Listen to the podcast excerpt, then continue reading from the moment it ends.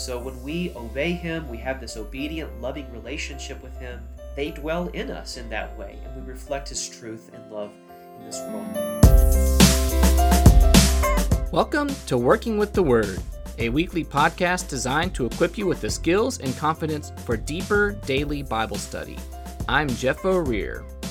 And I'm Emerson Brown. Thank you for tuning into the 70th episode of Working with the Word. Today we're continuing our reading and study of the section of conference found in John 13 through 17. We saw in our last episode some interesting character details of Judas Iscariot and Peter, but more importantly, we saw things about Jesus' teaching and demonstration of what true service and love actually look like. In John 14, Jesus is continuing his conversation with the eleven. Remember, by this point, Judas has left and he seeks to prepare them for what will be happening over the next few hours when he is arrested, the next few days when he is crucified and then eventually resurrected, and over the next few weeks when he will leave them as he returns back to the Father. We would encourage you to take a moment to pause and remind yourself of what you've already observed in the text by reading John 14 on your own, or you can listen to Emerson read it in episode 68 from about the 6 minute 20 second mark to the 10 minute 22 second mark.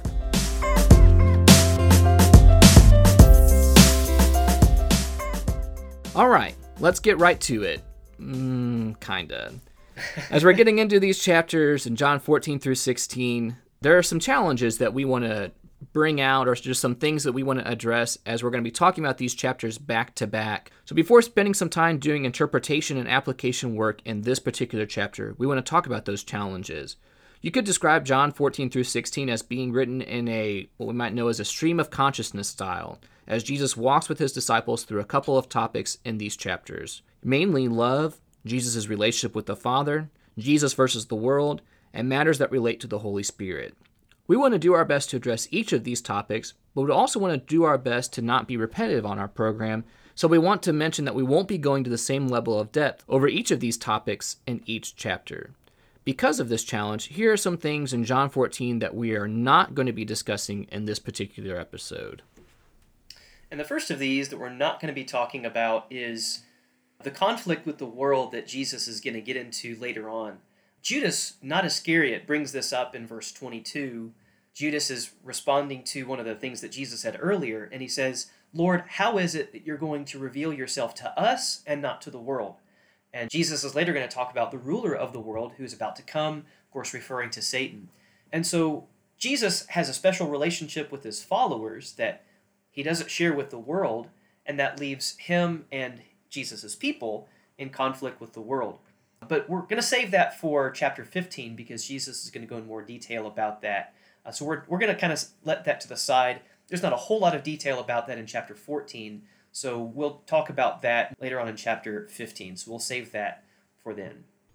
Something else that comes up in this chapter is relating to the work of the Holy Spirit. We see in verse 16 and 17, as well as in verse 25 through verse 26, Jesus talks about the counselor. And this is definitely an important theme throughout all of these chapters. But for the time being, as Jesus is just kind of introducing the Holy Spirit in these few verses, we'll be leaving those for another point. We'll be seeing the fact that Jesus is going to be leaving the disciples, and the counselor, or some of your versions might say the comforter or the helper, will come and help the disciples as they teach others about Jesus. So we can't ignore what Jesus is saying about the Holy Spirit within these chapters overall, but we are going to put that on the shelf for the time being and delve into that a little bit more when we get into chapter 16. So for today, there's really two main things we're talking about, or really might say two main sections. We're going to be talking about the I am statement of Jesus here early on in this conversation, as well as some things related to Jesus' connection to the Father and how that also relates to the connections with briefly the Spirit, and also his disciples. So let's get into that conversation as it relates to this next I am statement. So the first section we're looking at is verses 1 through 6. And this is a very famous passage where Jesus comforts his disciples, says, Don't let your heart be troubled, believe in God, believe also in me. And then later on in verse 6, he says, I am the way, the truth, and the life. No one comes to the Father except through me. When Jesus says, I am, of course, that reminds us of the, the, the I am statements we've already seen Jesus make I'm the bread, I'm the light. This is number six out of seven, and Jesus is going to talk about one more of those later on in, in the book. But this is, we have to remember, this is a word of comfort for, for us. and for his disciples. Jesus is not, yes, he's making a, a doctrinal statement here, a doctrinal point, Mm-hmm. but that doctrinal point has a practical purpose. And we have to remember that there's also a flow between chapters 13 and 14. Jesus has just told his disciples at the end of chapter 13 that, that there is a time coming when he is going to leave them, and it's going to leave them in a place of vulnerability, uncertainty. What are we going to do? Jesus is trying to give them comfort. You know what you need to do, you know where to go, and that way is me. So he tells them, Don't be troubled. Mm-hmm. Well, that raises a question of why?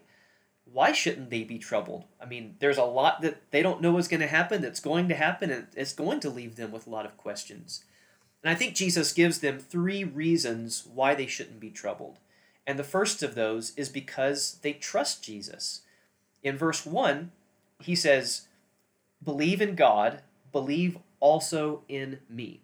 Now, some versions, we're reading from the Christian Standard Bible, but some versions translate the first phrase, believe in God, as a statement of fact. So it's not just a command to believe in God, but it's a statement of you, you already believe in God.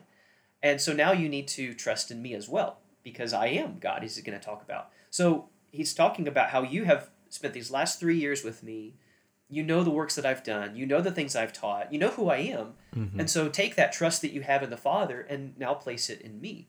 So because of that, don't be troubled.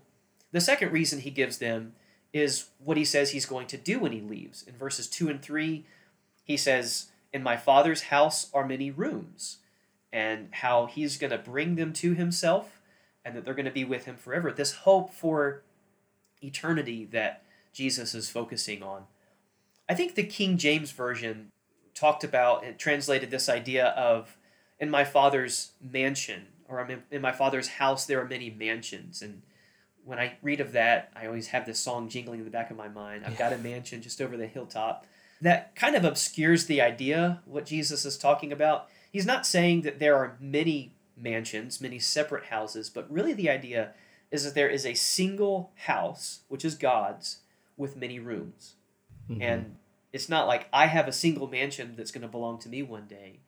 I've got instead I've got a room in God's house. And the point is that that we're going to be dwelling in the same place as God, our Father, and Yeah. Jesus. right. And in verse 3, at the end of the verse he says, I'm going to take you to myself so that where I am you may be also. And that's our hope. That's the point of heaven is to be with God in eternity. Mm-hmm. And so that's the, the second reason, hope for eternity. And then thirdly, he gives them the certainty of the path as the reason not to be troubled. Verses 4 through 6, you have this interesting exchange. Jesus says, You know the way where I'm going. And Thomas, you know, I think I would probably be th- thinking the same thing Thomas says. He says, uh, We don't even know the destination. How can we know the way? Yeah. And Jesus says, If you know me, then you know the way already. And so that's when he says, I am the way, the truth, and the life. I am the pathway. I am the avenue to get to the Father. And we'll talk more about that statement at the end of our episode, but I want you to notice the singularity of what he says. I am the way, the truth, and the life. No one comes to the Father except through me. If everything that we've read about Jesus up to this point in John is true, about him him being the son of god about him being the bread of life the light of the world all of that the glory of god then this statement has to be true that jesus is the only path to salvation acts chapter 4 verse 12 the apostles state very boldly salvation is in no one else and while yes again this is a doctrinal point it is an exclusive claim to salvation for jesus he also intends this as a word of comfort for his disciples and assurance. And we need to ask ourselves do we have that assurance? If we are in Christ, then we should have that assurance that, that we are on the path to heaven, that we know the path to heaven, who is Jesus, who is our access to the Father.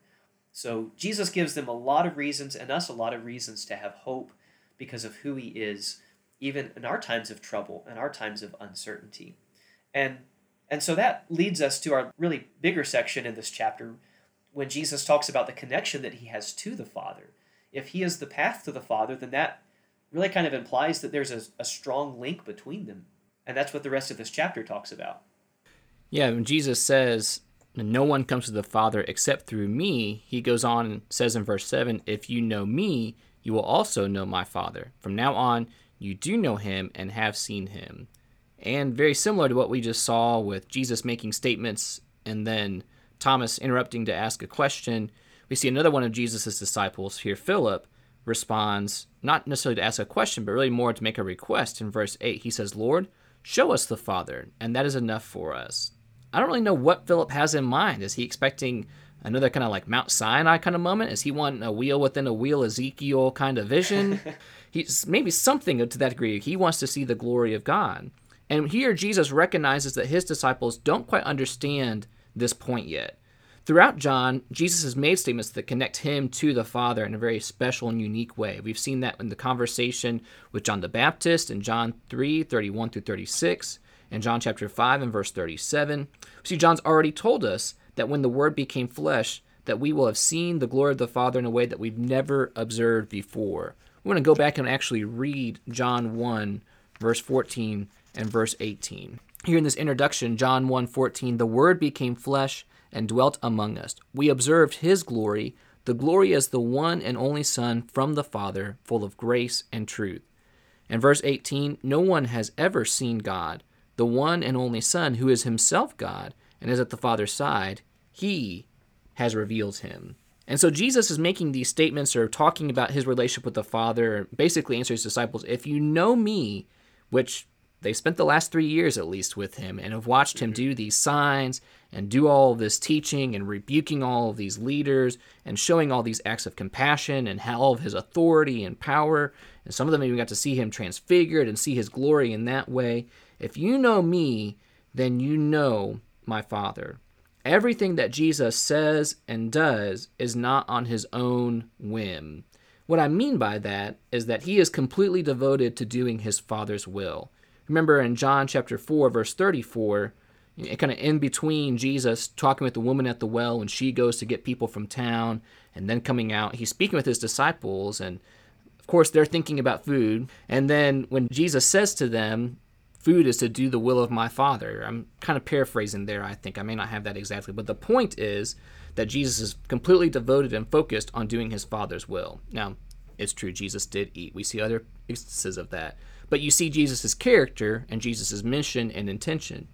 So, as the disciples spend time with Jesus and see all the works and signs that he has done, they are getting glimpses of the Father. And so, hopefully, Philip is going to start to meditate upon this, as well as the other 11 will start to meditate upon this and see that they really are seeing God in a way that has never been observed before. And hopefully, we realize, as you know, this is important for the disciples to understand. This is not just necessarily about them, though they are the focus of this chapter and this conversation that Jesus is having. But when we read about the signs and the teachings and read about what Jesus has done and is doing, we're seeing glimpses of God as well. I mean, we're observing all of those things, maybe not with a physical eye. You might say that they had that quote unquote advantage, but we're still reading about seeing God in that way. So, thinking about Jesus' works as he ends that conversation or ends that point with Philip for the moment, he says in John 14 11, Believe me that I am in the Father, and the Father is in me. This chapter and John 17 and probably John 15 and 16 are some, if you really want to work on tongue twisters, find all of the I'm in them and they're in me stuff or all the yes. glorifies who's throughout the later sections coming up. But here he says there in verse 11, Believe in me that I'm in the Father and the Father is in me. Otherwise, believe because of the works themselves, the things that I'm doing that are what the Father wants me to do. So, speaking of those works, Jesus makes a very attention grabbing kind of statement there in verse 12.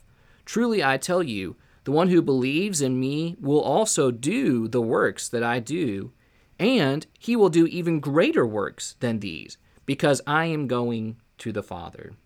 My understanding here at this point of this particular passage is that the apostles are able to do these quote unquote greater works because the Spirit gives them this power. Jesus tells them in Luke 24 to wait for that power in Jerusalem. We see some of that in Acts chapter 1 and Acts chapter 2 if we think about outside of John. But these greater works that Jesus talks about, I mean, that's quite a statement. Think Jesus yeah. is healing people, casting out demons, raising people from the dead. He's teleporting people when he crosses the sea. You know, stuff. He's walking on water. So are they gonna like feed larger crowds with smaller amounts of food, or you know, Lazarus was dead for four days, so they're gonna raise somebody from the dead who's been eight days dead? It's not necessarily about the acts themselves, but it seems to be more about the scope of which the work the apostles will do, as they're going to be preaching and teaching which remember that's part of Jesus' work. Jesus is not just going around finger gunning miracles at everybody or everywhere he goes. His main mission is to preach the message of the kingdom of God and preparing people to repent and receive that message by believing in it. So the apostles will go and preach and teach, and they will perform miracles for the whole world that are going to be leading people then to join the church that Jesus has died for and established. So, yes, while Jesus will not physically be with them, he will be with them as they seek his help in this effort. He talks about with them within this section in verse 13 and 14 whatever you ask in my name, I will do, so that the Father may be glorified in the Son. If you ask me anything in my name, I will do it. We'll talk about that a little bit more next week in John chapter 15 as well. So, if the disciples are truly starting to grasp the relationship between Jesus and the Father, they understand the works that Jesus are doing are the type of works they need to do. If the disciples truly love Jesus, then they must keep doing the work that he has commanded them to do. And that's going to lead to some pretty, you know, frightening and concerning things. Like we start off with this chapter, you know, do not be troubled, do not let your hearts be troubled. And later on he's going to talk about their need to have or feel peace. Jesus throughout this discussion is sprinkling in the fact of I'm leaving you. And that's not just talking about I'm going to die at the cross and I'm going to come back. I think he's also looking farther ahead to say I'm going back to the Father where I'll be alive, but I'm not going to be physically on earth with you anymore. So Jesus is helping to encourage, remember, like you've already talked about Emerson, his disciples to keep the work of the commands that he's doing because they love him. And when those things feel frightening or concerning, Jesus is looking to comfort his disciples here, reminding them that even when Jesus leaves, that this is actually a testimony to the fact that they are in Jesus and the Father. We see in verse 20 and verse 21 On that day you will know that I am in my Father, and you are in me, and I am in you. There's more of our tongue twister stuff. And in verse 21, the one who has my commands and keeps them is the one who loves me. The one who loves me will be loved by my Father, and I will also love him and reveal myself to him. If there's something that we really want is to be connected to Jesus, that way we can be connected to God. Now Jesus is God, that maybe gets to where my brain hurts a little bit. And John 14, 15, and 16 are not necessarily just walk in the park kind of passages. There are maybe some very difficult things to grapple with here. But Jesus explains that he is connected to the Father, is trying to encourage his disciples through this, encouraging us with this. And just as this chapter began with Jesus, as just as this, and just as this chapter began with Jesus seeking to comfort his disciples, it ends similarly by reminding them to have peace. Jesus knows what he's about to endure within the next few hours and the next few days.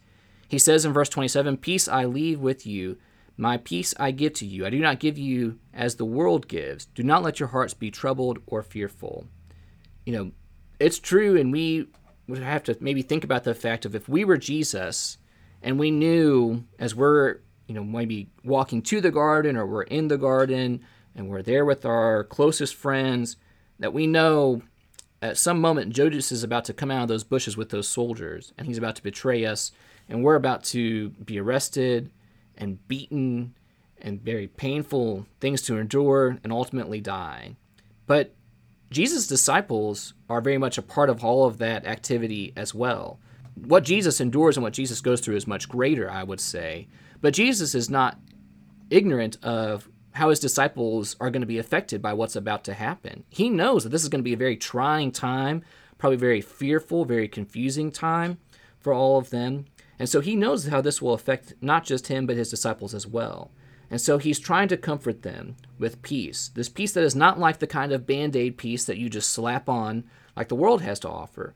But when the counselor comes, knowing that they will actually understand. It will be confusing, it may seem strange, when they are going to watch Jesus ascend back into heaven and they think, what now? But when the counselor comes, it'll help them understand, help them understand the relationship between Jesus and the Father, and ultimately their relationship and what they need to do in being part of God's kingdom. And if there's really one hard part to understand about this chapter, it's those those tongue twister passages where Jesus says, "I'm in the Father and the Father is in me." And of course that does address the question of Jesus and the Father both being divine and, and having that unique relationship. But it also talks about, it also highlights the, the obedience that Jesus had. And that's really the simple principle that we want to focus on with our so what. All of this indwelling language sounds very mysterious. And not that it's always easy to understand the how, but the basic is that the basic what is that when Jesus is in us and when we are in Jesus, what that means is we have an obedient relationship with Him in which we reflect His truth and love in the world. That's what Jesus was highlighting here is that when you see Him and His works and His teaching, you see everything that God has told Him to do. And the same is true for us. Um, when you look at verse 10, he says to Philip, Don't you believe that I am in the Father and the Father is in me? The words I speak to you, I do not speak on my own. So, highlighting what Jeff has already talked about they could see the Father in him by his words and his actions. Well, at the end of this chapter, towards the end of the chapter, in verse 23, he makes the same point about us.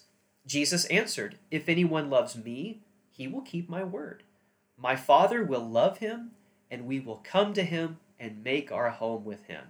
And so when we obey him, we have this obedient, loving relationship with him, then they dwell in us in that way, and we reflect his truth and love in this world. And what a great blessing and privilege that is. What a great promise that we can even live that out today, 2,000 years later. So consider that blessing of the relationship that we can have with Jesus in this chapter.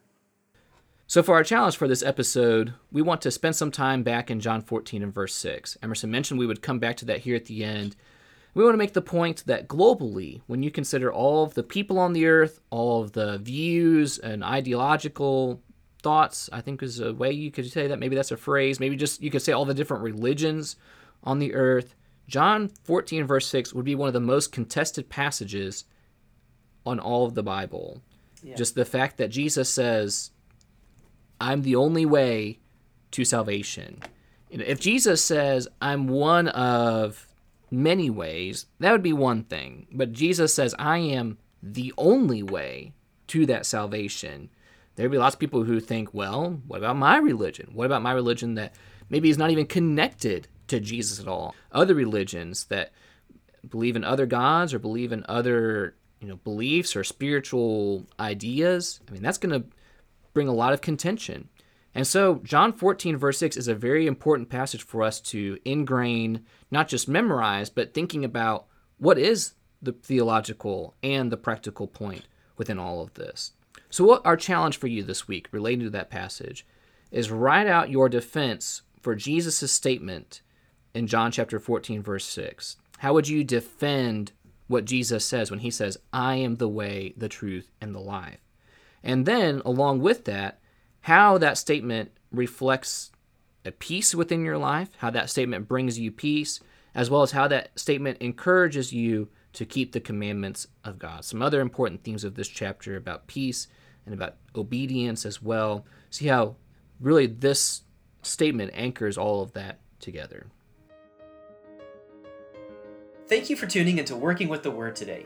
Next time, we will continue our look at Jesus' conversation with the disciples in John chapter 15, especially as he focuses on their relationship to him as the vine, to one another as fellow disciples, and, like we mentioned earlier today, their relationship to the world. Until then, if there are questions or topics or books of the Bible you'd like for us to cover in future episodes, you can find and reach out to us on Facebook at Working with the Word, on Instagram at workingwiththeword.podcast, or send us an email to workingwiththewordpodcast at gmail.com. That's all one word, workingwiththewordpodcast at gmail.com. So until next time, may you grow in the grace and knowledge of our Lord and Savior Jesus Christ. To him be the glory both now and to the day of eternity.